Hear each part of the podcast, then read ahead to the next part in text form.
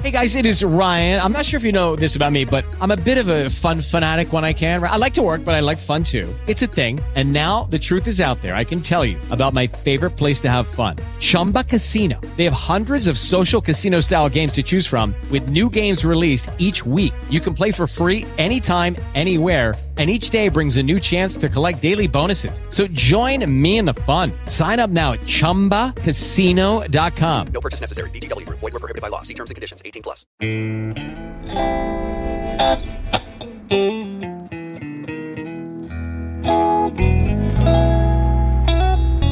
NBI Studios, this is Truth and Justice, a crowdsourced investigation in real time. I'm Bob Ruxin.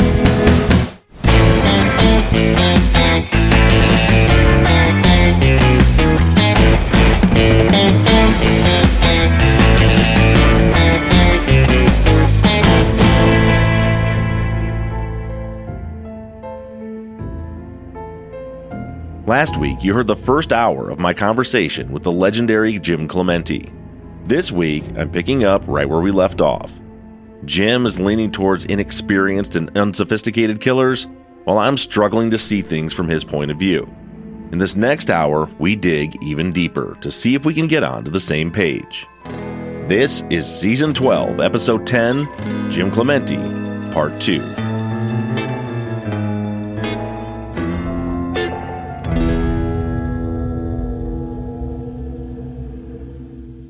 Texas Ranger James Holland is a legendary interrogator. They call him the serial killer whisperer. You can't hide those indications, and that's why yesterday I knew that you did it.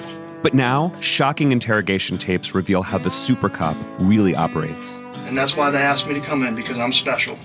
From Something Else, The Marshall Project, and Sony Music Entertainment, this is Smokescreen. Just say you're sorry. Listen and follow on Apple Podcasts, Spotify, Amazon Music, Stitcher, or wherever you get your podcasts.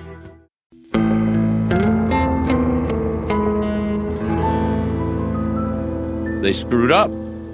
They were interrupted. The plan was bad and the execution was bad. I think so. I came to a different conclusion, and I'll certainly default to yours. But no, but I want to hear it. The difference is the way that we see. A lot of it depends on did that wheelbarrow move with her in it or not. What I see is what could to me indicate someone who was pretty criminally sophisticated is. Vicky's shot point blank, execution style. John shot very close inside. So if the intention was and the plan was to kill these two people, burn the house down, they did it pretty effectively. They eventually through the X-rays found bullets, but they did this pretty effectively. The way they lit the fires, there's no accelerant by the bodies, none of that. So if they got interrupted. Say in a scenario where then Becky interrupted them, either pulls in, walks in on it, or is upstairs in her room. They don't know because she was supposed to work that night. Hears gunshots, comes downstairs and finds them. Either way, she interrupts from them. She becomes something that wasn't part of the plan. Say in a scenario, she's running out of the house and say they shoot her in the path between the house and where the wheelbarrow's at. She dies right there. But maybe there was a struggle in the house and they're like, well, we've left forensics on her. Quick, throw her in the barrel, light that because there's people coming now. Light her on fire to burn off any hair or DNA and get out of here, which would be at that point, they've given up on since she wasn't part of the plan, this being an attempt to hide the fact that there was a crime. At that point, they're trying to just hide forensics, dump her in there, throw some gas on her. Get rid of the gas can and get out of there. And, ultimately, in reality, it took police 10 years to make an arrest. So they were effective in concealing, not that there was a crime, but in concealing who committed the crime. But that now, if you're rolling her back in from the back, that changes things, certainly, because that's because I can't. The person that is in my mind very carefully setting the fire. Who would know if someone who knows the response time for emergency services, even though the fire department's only 4 miles away, knows that it's going to take them 20, 25 minutes to get there. They set the small fire so they have time to escape. Why does that person roll the body in from all the way out and then stop 70 feet short. But there's two people. Right. And look, one could have been taking care of shooting the mom while the other one was chasing after Becky. Right. Because she rolled in at just the wrong time. Right. But where do they go? Where do these bad people go? Good question. There's no four-wheeler tracks, right? There's no, two sets of footprints walking away from the house into the wilderness. There isn't very much in terms of avenues of escape other than that dirt road, right? Coming up the hill. Yeah. I mean, there's a few different ways to get around the neighborhood. Yeah. It's spread out where you could get it on foot. You could get around, but I don't think they left in a vehicle. You've got, by the time Tim Summerlee calls 911, he was at least the fifth caller. The neighborhood's on alert. And in the canvassing, none of the neighbors saw a car driving away anywhere down Alpine Road either way. So how far away? Like, how far away would they have had to hide their vehicle in order to have that be seen? They, I would say, safely probably a mile down the hill, which wouldn't take much to get down the dirt roads, get in behind everybody, get in the vehicle, and go.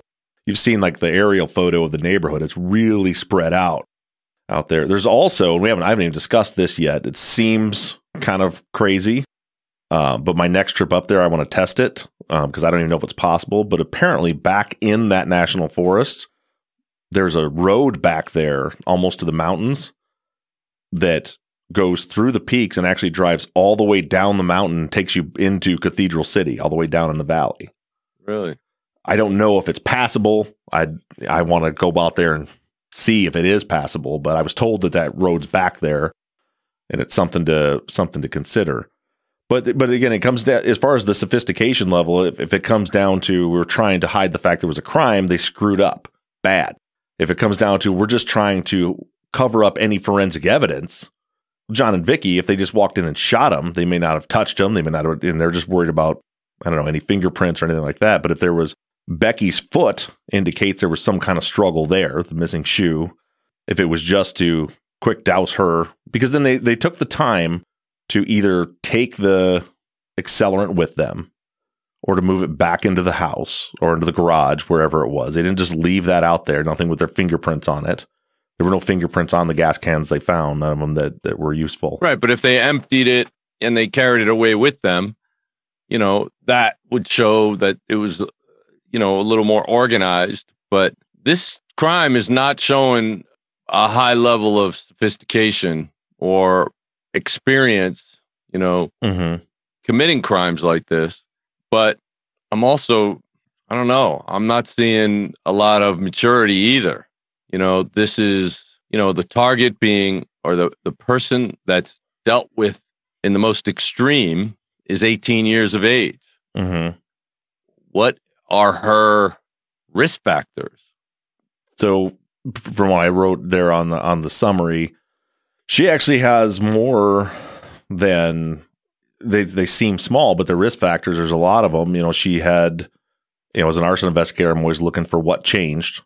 She broke up with her boyfriend about 2 or 3 days before this. There were rumors that she was involved with some people that were involved with some gang members in Indio. The only thing that was really substantial about that was another ex-boyfriend. She had gone to their house a month or so before this and was sitting down with the kid's mom eating, and her phone kept ringing, and the mom says that she was crying and she said, "What's wrong?" And she said, these people won't leave her alone. They keep calling her and mention these gang members. So that's a potential risk factor, but that's also one of those things that the rumors get rolling around. I don't know how far there's with that. Well, I mean, let's talk about that for a second. This family didn't have a lot of money, right? Right. One thing that's missing is her purse. But she's an 18-year-old, I mean, you do all this shit to steal, somebody's purse. Right.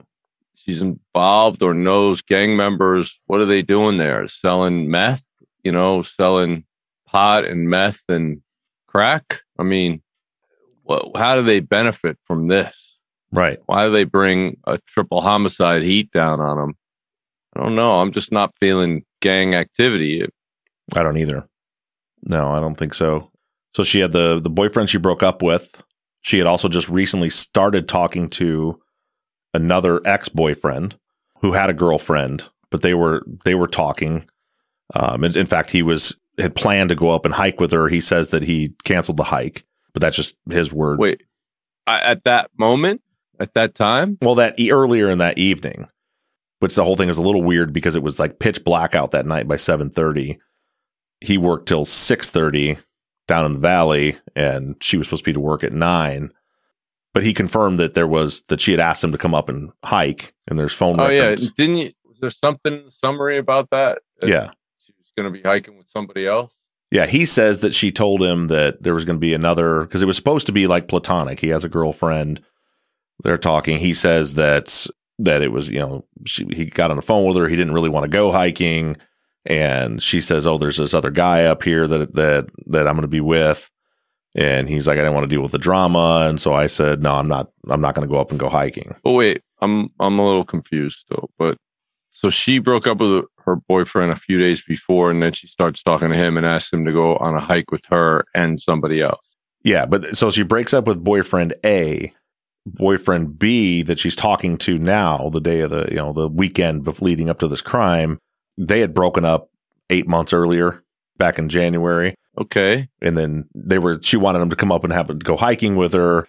Then she said there was some other guy she was going to be hiking with that was going to be up there too. And he says that he just canceled and didn't go up. And she never identified who this other person was. No, not to him on the phone. He said he had some assumptions about maybe it was another boyfriend, or he thought she'd been dating some guy from the 29 Palms base or something, but wasn't sure. So you have that. So you have that boyfriend. You have the one she just broke up with. You've got just recently before this, she had evidently slept with a coworker's husband, and there was an incident at work. There was kind of an argument between her, obviously, and the coworker who was upset that she slept with her husband. Can kind of understand that. There was an altercation at work, which we haven't even talked about this on the podcast yet, but there was another altercation a couple days before this where it was reported that it was that ex-boyfriend B, the one from January, the older, but it wasn't him. It was actually a friend or roommate of the boyfriend she had just broken up with a couple days before that came to her work at Denny's and was screaming and yelling at her. He had to be asked to leave the restaurant. So she had a lot going on. Wait, so he was screaming and yelling at her for breaking up with the other guy? I don't know. It's not documented what the altercation was about. It was just that was him. That's who it was, and that he was there, and they were arguing. That was like the Friday. Okay. This happened on Sunday, the Friday before. So she's got all that going on as far as risk factors. John, I've had a hard time identifying any real risk factors from him. We listened to a half-hour-long interview with his boss. He's an independent contractor, but he did a lot of work for this property management company. And just nice guy, came to work. Yeah, but the questions I have about him, basically in the summary, you say that, one, he's making 60, 70 grand from this one client, and he has other clients, and his only expenses are really $700 for a mortgage, and that's it. Yeah, car loans or anything, but he never had any money. So money's going somewhere. Right. And is that money going to a drug or alcohol problem or gambling? I mean, is the casino nearby that, he's always at or something? I mean, nothing like that. I was asking those exact same questions as, we're usually looking for drugs or gambling when money's bleeding out somewhere. We heard some of the kids had said that he would occasionally smoke pot with the kids behind the house. They used to go back in that. As a matter of fact, speaking of the footprints, I don't remember. I think I mentioned this report, but some of the friends said 2 days before this that they had been walking around back there with Becky in behind the house. But in his autopsy, he had no drugs at all were detected in his system. So I don't know about that. There's no evidence that he had any kind of gambling issue. Sounds like everybody said he got off work and went back home and stayed there. Doesn't mean he couldn't have, but there's no indication that he did have a gambling issue. But he also wasn't, you know, he had tax liens. It seems like he wasn't super organized. You know, he didn't have a bank account. He'd get his checks and cash them, and he owed money back child support, and he owed money for tax liens. So he was always kind of trying to avoid paying those things. And then you have Vicky. The only risk factor for Vicky is the one that you can see a real direct correlation is that her ex-husband was fighting, having to pay her $175,000 from his pension that got, you know, put into the divorce decree 15 years earlier or whatever it was. And now he finally retired, and now he was fighting, having to pay that. And according to John's ex, her boyfriend's ex, who was pretty friendly with Vicky, she had a pretty cantankerous relationship with the ex. It was pretty violent, not physically violent, but, you know, a lot of screaming and yelling. They hated each other, and now he was fighting, paying this money. So that one jumped out at me, obviously, because... And that Becky's dad? That's Becky's dad, yeah. So that one, you know, that was one where you could very clearly say, well, if she's alive, he's out $175,000. If she's dead, he's not out anything. Yeah. But I'm very reluctant to see Becky's dad burning her in a wheelbarrow. Right. To me, that's he would have to be a pretty major psychopath to be doing that. I mean, you know, let's say if the wheelbarrow was heading into the woods, you know, and the offender was trying to bury her, you know, or something, but got interrupted and decided to burn her. I just don't see it. I just don't see that. I haven't ruled it out because of exactly it's his kid. But then I think, as what I said on the show the other day, is I can't rule anything out that a parent wouldn't do to their kid, because we've seen parents do so many things to their kids. But was his relationship with Becky that bad? I mean, it wasn't. It seems like it wasn't good. There's a little indicator we have there is, so after her parents divorced when she was young, Vicky dated a guy named Chuck for, I don't know, a year or two. We don't really know exactly how long, before John. And then she'd been with John for the next 10 years after that. At one point, Becky in her senior year of high school moved out of the house and didn't go live with her dad, but went and lived with Chuck and went to a different school for her senior year of high school. You know, it's nothing concrete, but I found it interesting that the person she went to go live with was not her father, who also lived down, you know, away from Pinyon Pines, but she went down to go live with her mom's ex-boyfriend. I don't know what and her older sister, Tiffany, also lived with Chuck and really till the day he died, which was in 2020, saw him as kind of a father figure.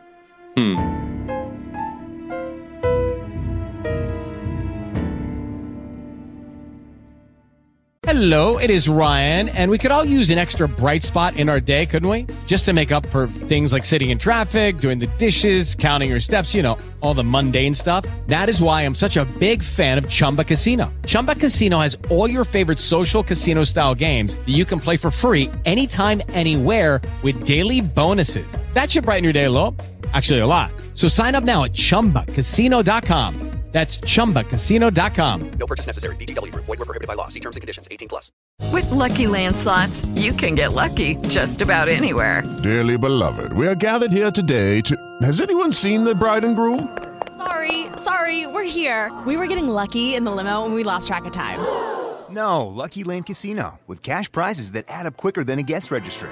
In that case, I pronounce you lucky.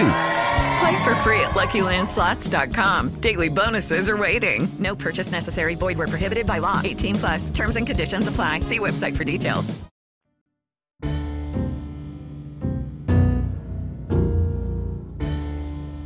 Bob, this is a really screwed up case. Let me put it this way. I'm not 100% convinced that Becky is the target, but I am. Her treatment is different enough that it's a real probability. There just isn't enough behavior around the mother, other than the fact that she was shot kind of execution style, to make me think that she might be the target. And you know, and the same with John, like they're just dispatched and not, you know, it's not like the head was smashed with a cinder block or something. You know what I'm saying? It doesn't seem to be a tremendous amount of anger and all that there. No accelerants put on their body, you know, but with Becky, I mean, it's a pretty offensive thing that was done to her. And they spent more time with her body than they spent with the other bodies. So I'm leaning that way as her being the target. But I still think that they were interrupted, that they didn't get to do everything they wanted to do, but because that fire, you know, had attracted the neighbor's attention and, you know, they could, you know, I mean, I hear fire engines where I live. I live at the top of a hill and I hear them a couple of miles away, you know, and I live in a big city, like in the middle of nowhere at 9 o'clock at night, fire engine siren, you know, probably stands out. Right. Yeah. I would think if he was running the siren and not just lights that you would have heard it from that distance. Yeah. Just because it's so, I've been up there at night and it's just so still and quiet and dark. And how about the visibility? Speaking of that, is there any visibility of the down south, down the hill towards the fire department? I'm going to have to check that, to be honest. I was sitting there this whole time. I've been thinking it'd be worth checking out. I don't remember looking from the house out towards the south and seeing like a huge expanse of, you know, because there's some creosote trees and stuff up there. But it does, the neighborhood does generally slope down to Highway 74. So it would seem possible that you could see it, but I don't recall seeing that far from the house, but I'll have to check that and see if you could see the lights coming. But certainly you would notice the car coming pretty quickly. Yeah, well, it's coming from pretty close by, right? Yeah. So once they came up, Chilling Heights Road. When they came up that road, which would be, if you're facing from the house out to the road, just to the left, maybe a quarter mile, you would have, you know, seen that those headlights coming for sure. Right, and you said there's no moon in the sky at this point, right? And you know, yeah, I mean, when you're out camping in the middle of nowhere and a car comes by, you can hear that gravel crunching from pretty far away, and you can certainly see the lights. Right. Yeah, the whole thing is just super perplexing to me. I had kind of the same impression you had. At first, I've started leaning away from that because to me, at first, it seemed like a big clusterfuck that they just didn't know what they were doing. And then as I was working through different scenarios, how it could have played out, it's like, well, it could have been not that much of a cluster. It could have been pretty. You know, if the plan was shoot them both, light the house on fire with two small fires, slide out of there, and you're down the road and gone before anybody notices the fire. Pretty good plan. But then Becky shows up and then there's a struggle with her. She runs, you know, I still think the other thing with the wheelbarrow, there's no tracks for the wheelbarrow going out, only in. Right. That's why I was asking if it was out there. In other words, you said that they used to smoke pot out there. Is there, you know, did they collect up logs and make a bonfire? Or, you know, what did they do? You know? I don't know, but the wheelbarrow could have been sitting there where it is, as you said, and they could have just dumped her in it and said, let's just light her on fire and get the fuck out of here. Right. And then, you know, in that scenario, as I said, where I was leaning very different from you was that if me looking at it as someone who, say, is smarter, there's a few factors that play in. I guess I'll just kind of break down what I see is. It seems to me that a good possibility is that the offender has an idea of the delayed response to that location. They have a pretty good idea of fire behavior and how to burn a house down while setting fires small enough to give you time to escape. They know enough about forensics to know that if there was a struggle with Becky, that by quickly lighting her on fire, she doesn't have to burn completely away. They just need to burn their evidence off of her. And if that's how it went down, which I mean, it could be a completely different scenario, but if that's how it went down, then I lean towards someone who maybe is a little more mature and calculated, because it's like, if that's the case, right? Becky interrupts them. Now you're talking about somebody who's thinking very quick on their feet. How, oh shit, that wasn't part of the plan. And I just tackled her. My DNA's all over her. Somebody's coming. Put her in the barrel, light her on fire, and let's get out of here. All right, but let's talk about that, though. What did they actually accomplish? So you're talking about a hit? I mean, we have to kill these people and then burn down the house? Like, are they really at that great a risk for that? It seems like an outrageous thing for, you know, this community that, right. You know, I'm just making an assumption here, but I doubt that there's a lot of double homicides in this community. And people are there because they're trying to be away off the grid and just in peacefulness, and it's quiet, and, you know, there aren't loud parties. Nobody's cooking meth, whatever. I don't know. But if that's the case, what did that crime accomplish? Just set her aside, set Becky aside. What did this crime accomplish in murdering those two people? You know, they're in their 50s, they're quiet, they do their jobs and they come home.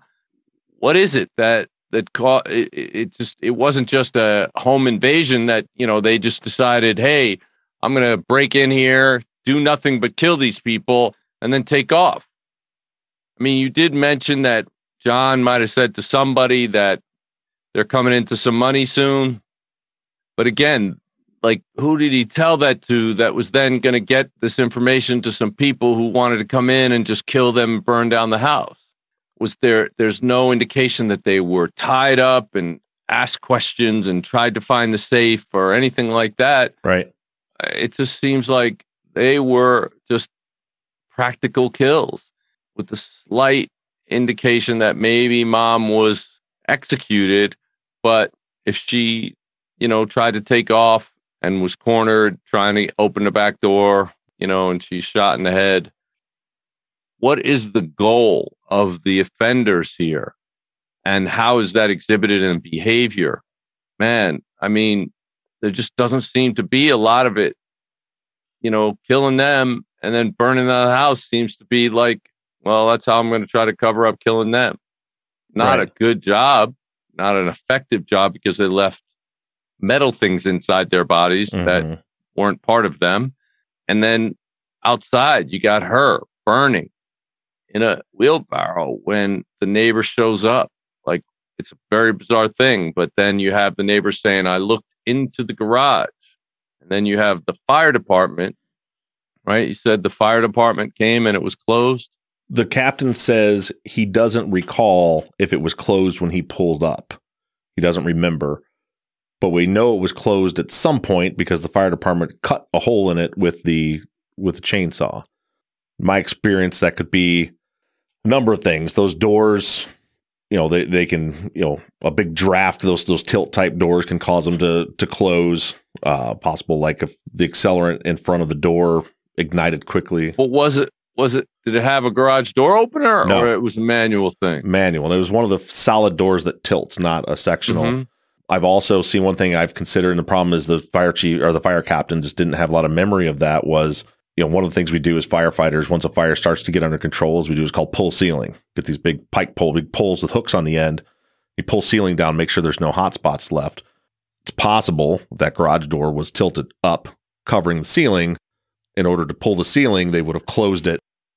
And then, because they didn't just cut a little access hole, they cut the whole door out, just left the frame. It could have been shut by the firefighters later, cut open so they could get inside ceiling to pull ceiling. That's a possibility. He wasn't helpful. The captain wasn't helpful with the garage door. Oh, wow. Or it could be, like you said, the killers were still inside but then you got to ask yourself, why make the noise of closing the door, which would also slow down your fire by closing the garage door? Why not just leave? Yeah, you know that, but closing the garage door might prevent somebody from running inside and seeing the people with the bloody heads and chests. I don't know. Yeah. But in that scenario you just talked about, when you said we walked through okay, forget Becky for a minute and just look at the purpose of, you know, what was accomplished. And that's why when looking at her victim, Vicky's victimology or their victimology, the only thing, and I'm not saying this is necessarily the case, but the one thing that was accomplished by that is that Vicky's ex-husband no longer had to pay $175,000. Yeah, which is a real motive. So obviously you need to find out where the ex-husband was at that time. Right. You know, I mean, and, you know, and or whether or not that person, that ex-husband was in communication with anybody who might have done this for him. Mm-hmm. I don't know. Obviously that, you know, when you're talking about investigative avenues, that is certainly a real viable avenue. Right. You know, obviously I know nothing about where he lives or works or plays. I mean, he could be on the other side of that neighborhood or on the other side of that road. Who knows? Mm-hmm. But that's something that you should check out. I was going to say, once you're done with that thought, let's flip the script and say Becky was the target and walk through that. Yeah. So, and that's why I'm saying, because I don't know of anything that was accomplished other than that 175K, I'm not putting a high priority on the probability that the older folks were the target. Again, if it was just them, I would be struggling to figure out a motive. Mm-hmm. But when you see Becky getting this strange and extreme treatment, the other ones were killed and they were left inside a house and the house was lit on fire. Becky was killed and she was dumped in a wheelbarrow, you know, left hanging out in a wheelbarrow, and she was, an accelerant was poured on her and she was burned up. It's kind of displaying the body versus leaving the body where it drops. They spent more time with her body than with the other bodies. They spent more effort on her body than with the other bodies. All those things are indicating to me she was more important than the other two. And so that's why I would say that there's a more of a probability that we're talking about somebody who targeted her. Now, what kind of problems does an 18-year-old get into? Yeah, she could be hanging out with gang members who want to teach her a lesson for doing something wrong. Could be unrequited love. It could be, you know, the boyfriend who just broke up with her. It could be the girlfriend of the ex-boyfriend that she's talking to again. It could be somebody else totally different who is in love with her and now that she's free wants her and she doesn't want him. Mm-hmm. You know, those are all possibilities. And my feeling, and I have to go with my gut on this, is that she's the target and it has something to do with her. And the scenarios I just gave you, you know, 3 out of 4 of those have to do with her love life. So what is accomplished by, is it just crime of passion? Just I'm mad, so I'm going to kill her and her family, or kill her and then family were witnesses. So then, yeah, well, probably doesn't show a tremendous amount of knowledge with respect to her schedule, because her coming back home was not planned, right? She shouldn't have been here. Right. Or, and even if that call didn't happen, she was still supposed to be at work when this happened, one way or the other. Right. That's what I'm saying. Yeah. Right. Unless that call was connected somehow to the offender. In other words, did she really leave her shirt home, or was she going to see somebody, or did she plan on meeting someone, or did somebody plan on meeting her? Those are possibilities. Mm-hmm. You know what I'm saying? Yeah.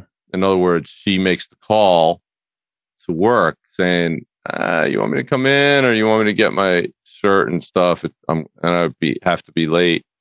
And they said, all right, come on in late. Yeah. One way, whether it was for the shirt or for a different reason, if the call happened, she was buying time. Seems like she was with somebody and wanted to spend more time with them, or was waiting on somebody, or was going to stop somewhere, or it was, you know, she forgot her shirt, but whatever it was, it was to buy herself some time. Doesn't seem like she was under duress, though, because then she would have said, I have to go back home, right, and get my shirt, versus, you want me to come in now on time, or do you want me to wait? Also, she didn't say, I'm not coming in. It was just, You know, if someone was, say the killer's got a gun to her head calling in, he would probably tell her, say I'm sick and I'm not coming. Yeah, I'm not coming tonight. Yeah. Right.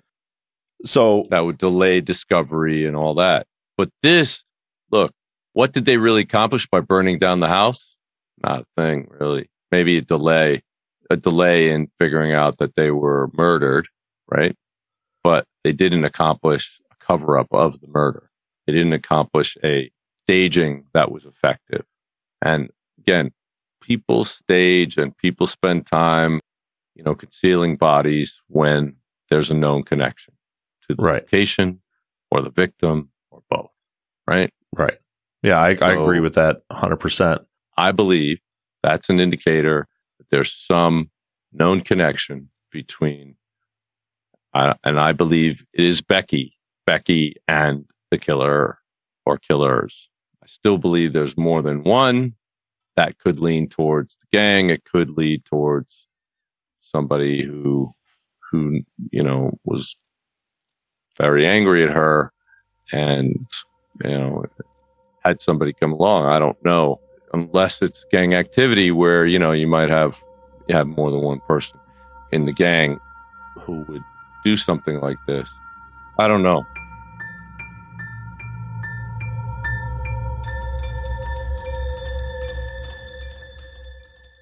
Hey guys, it is Ryan. I'm not sure if you know this about me, but I'm a bit of a fun fanatic when I can. I like to work, but I like fun too. It's a thing. And now the truth is out there. I can tell you about my favorite place to have fun. Chumba Casino. They have hundreds of social casino style games to choose from with new games released each week. You can play for free anytime, anywhere. And each day brings a new chance to collect daily bonuses. So join me in the fun. Sign up now at ChumbaCasino.com. No purchase necessary. VGW Group. Void where prohibited by law. See terms and conditions. 18 plus. Everybody in your crew identifies as either Big Mac Burger, McNuggets, or McCrispy Sandwich. But you're the Filet-O-Fish Sandwich all day. That crispy fish, that savory tartar sauce, that melty cheese, that pillowy bun. Yeah, you get it. Every time. And if you love the Filet-O-Fish, right now you can catch two of the classics you love for just $6. Limited time only. Price and participation may vary. Cannot be combined with any other offer. Single item at regular price. Ba-da-ba-ba-ba.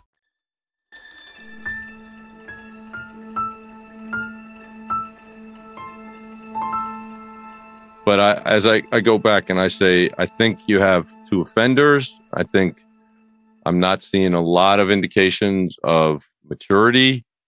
You know, the body burning in the wheelbarrow, you know, is that some insanity or is that some immaturity? It seems there's no other indication here that somebody was just psychotic and just going on a spree and not thinking or anything like that. But it looks like that when you see the crime scene. Mm-hmm. I'm thinking that's an indication of immaturity. It was planned. This was planned. But not in a very sophisticated manner criminally. I wouldn't expect that the offender or offenders would have a similar criminal history. I don't think that they've been doing this for a while. Forensically, it's possible that they cleaned up the brass. You know, who cleans up brass, right? People who are, you know, who have, you know, a high degree of forensic sophistication, and so do cops, you know. When you're going through the academy, and this is, cops have died because of this in the line of fire. In other words, they're in the middle of a firefight and they run out of bullets. And instead of just loading and keeping firing, they pick up their brass out of habit. Yeah. And mm-hmm. So we eventually in the FBI trained law enforcement never to pick up your brass during shooting. Afterwards, go back and pick it up. Because if you train yourself to boom, boom, boom, boom, boom, boom, boom, pick it up, and then boom, boom, boom, then you're going to do that during a firefight. So, right. Anyway, that's one thing. But I don't know if there's any other indication of law enforcement here. Well, let's talk about planning for a minute. Okay, you mentioned that this was planned, and I agree. But not very sophisticated. Right. It was. I lean towards it was planned because there's no indication that the weapons used came from the house. There was no weapons missing from the house. Right. So they brought their weapons with them. Right. And they took them away, right? So that's an organized thing. It seems almost impossible that they drove there, which is another level of planning, that they had either... Well, that they drove all the way to right. the location. But it's just showing some planning, right? So they either yes. lived close enough to walk, or they were smart enough to park the car somewhere remote and then hike yes. in. Yes. So I looked at those things, thought, okay, well, this is someone who came there with murder in mind. I don't think this was... And you tell me what you think, but I don't think this was like a crime of passion as on TV where it wasn't intended and then something broke bad and something happened. You know, if Becky was the target, she wasn't strangled or she wasn't hit over the head. She was very likely shot. So someone's carrying a gun. But then one thing that I found really interesting, and I don't know anything about that. I just know, practically speaking, as a hunter, what I think about this. I don't know as far as other crimes you see committed. The shotgun used was loaded with birdshot, which is a terribly awful choice to kill a human with. They're tiny, tiny little BBs. We all remember Dick Cheney shooting a guy in the face, in the neck, with the same type of load. Not a deadly load, unless it's, you know, very, very close. And so it got me to thinking, would someone go buy ammo for this crime and choose bird load? They did, certainly doesn't show. I mean, shows they don't know what they're doing. Why wouldn't they get double-op buck? Exactly. Yeah, if you're going to use a shotgun, that's what you see in the Western movies when they shoot them and there's like 12 big holes in their chest. That's double-op buck. But they have birdshot, or is birdshot just what they had around for their shotgun? Mm. In which case, part of what I worked into my profile was, I think that's more likely, which would indicate the person probably is a bird hunter or does sport shooting. Or shoots varmints in their backyard. Right, or possibly, yeah, something like that.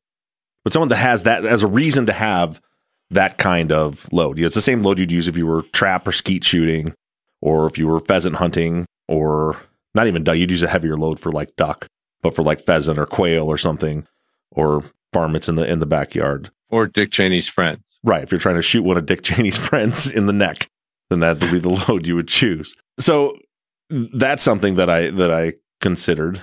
And what did you determine? That this was probably, you know, somebody from the area there? Or I couldn't go that far, but I went as far as to think that we have two people with two different levels of maturity or sophistication, because then the other guy's got a 40 caliber pistol, which anyone can have. But the fact that they determine the type of pistol yet? No, they said they thought it probably came from a Glock. And I guess they could tell that from striations. Yeah. Yeah, you should be able to. Yeah. Yeah. So they said they believed it came from a Glock 40 caliber, but they said it could be 40 caliber or 10 millimeter, which are almost identical. Oh, really? Yeah, they're the same. 40 caliber is about 10 millimeters, and the bullet was pretty deformed. Yeah, but, okay. But either one means that it could be an FBI agent, because we used to use 10 millimeter Smith and Wessons and then got transferred to the 40 caliber Glock. Mm-hmm. So with that person, as far as behaviors that I see, they held the gun to her head and pulled the trigger. This is Vicky. And that's where I want to rely on your expertise a little bit. Me, it seems like you see that shit on TV, but it's a hell of a thing to put a gun to someone's head and without hesitation and pull the trigger, you know, pressed against their head. Mm-hmm. And so part of what I'd worked into my profile is one of them probably does have some kind of criminal past, someone who maybe has killed before, or somebody who, and I don't know if you see that, you know, if it's a normal, if you see that with just, you know, average ordinary everyday offenders that will press a gun against somebody's head. Well, yeah, it could be someone who has some criminal sophistication that way, or some other experience. You know, if I go back to the DC sniper case, right? Mm-hmm. The reason why we thought that at least one of these offenders was somebody who had police or military training and experience. Mm-hmm.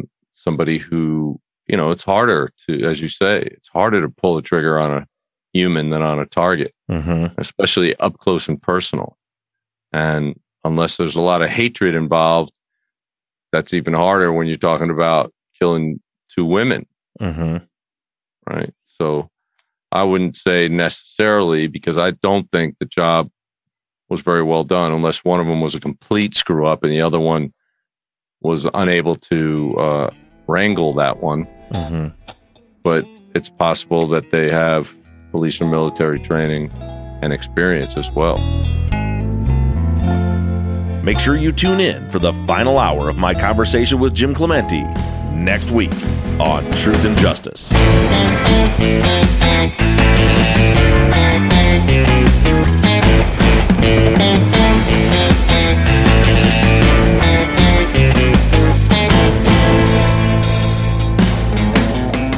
Truth and Justice is an NBI Studios production and is distributed by Wondery. Edited by Kelly Behrens-Brink and sound engineered by Shane Yoder. All music for the show was created, composed, and scored by PutThemInASong.com, who also mixed and mastered this episode.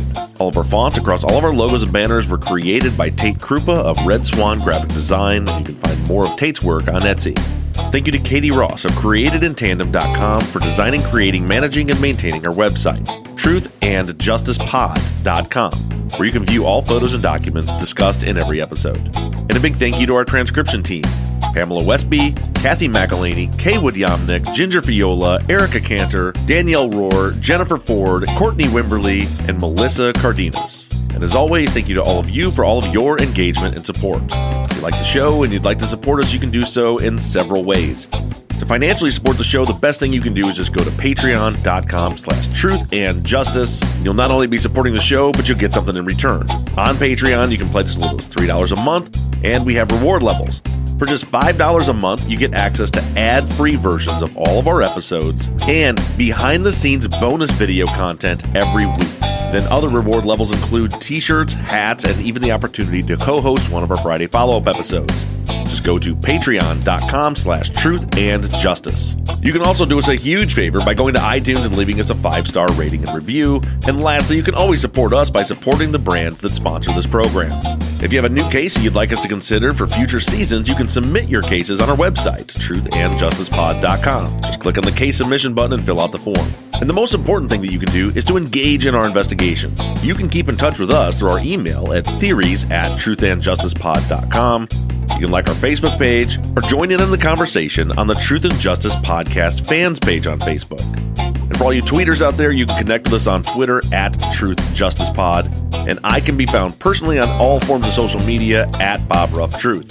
And don't forget that we always have our 24/7 voicemail line open for questions, comments, or tips on our cases.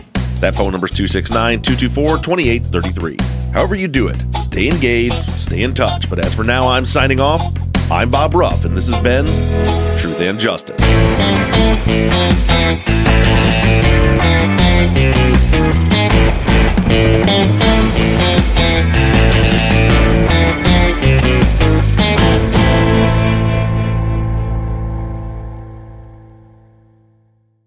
Say goodbye to the dish and hello to Skystream, the new way to get Sky over Wi-Fi.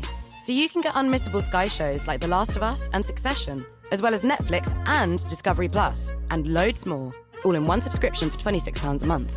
Oh, and next day delivery with no upfront fee. Skystream. TV simplified. Head to sky.com. Requires Skystream and broadband minimum speed 10 megabits per second, 18-month minimum term. Cut-off times apply for next day delivery. Excludes bank holiday. 18 plus. Terms apply. With LinkedIn Jobs, we tap into a network of more than 1 billion professionals to help you find quality professionals quickly and easily for any role you need. Marketing wizards? Found them. Software engineers? Found. That project manager I could never seem to hire? And found. LinkedIn Jobs quickly matches your roles with candidates with the right skills and experience. In fact, 86% of small businesses get a qualified candidate within 24 hours. Post your first job for free and get started at linkedin.com/spoken. That's linkedin.com/spoken. Terms and conditions apply.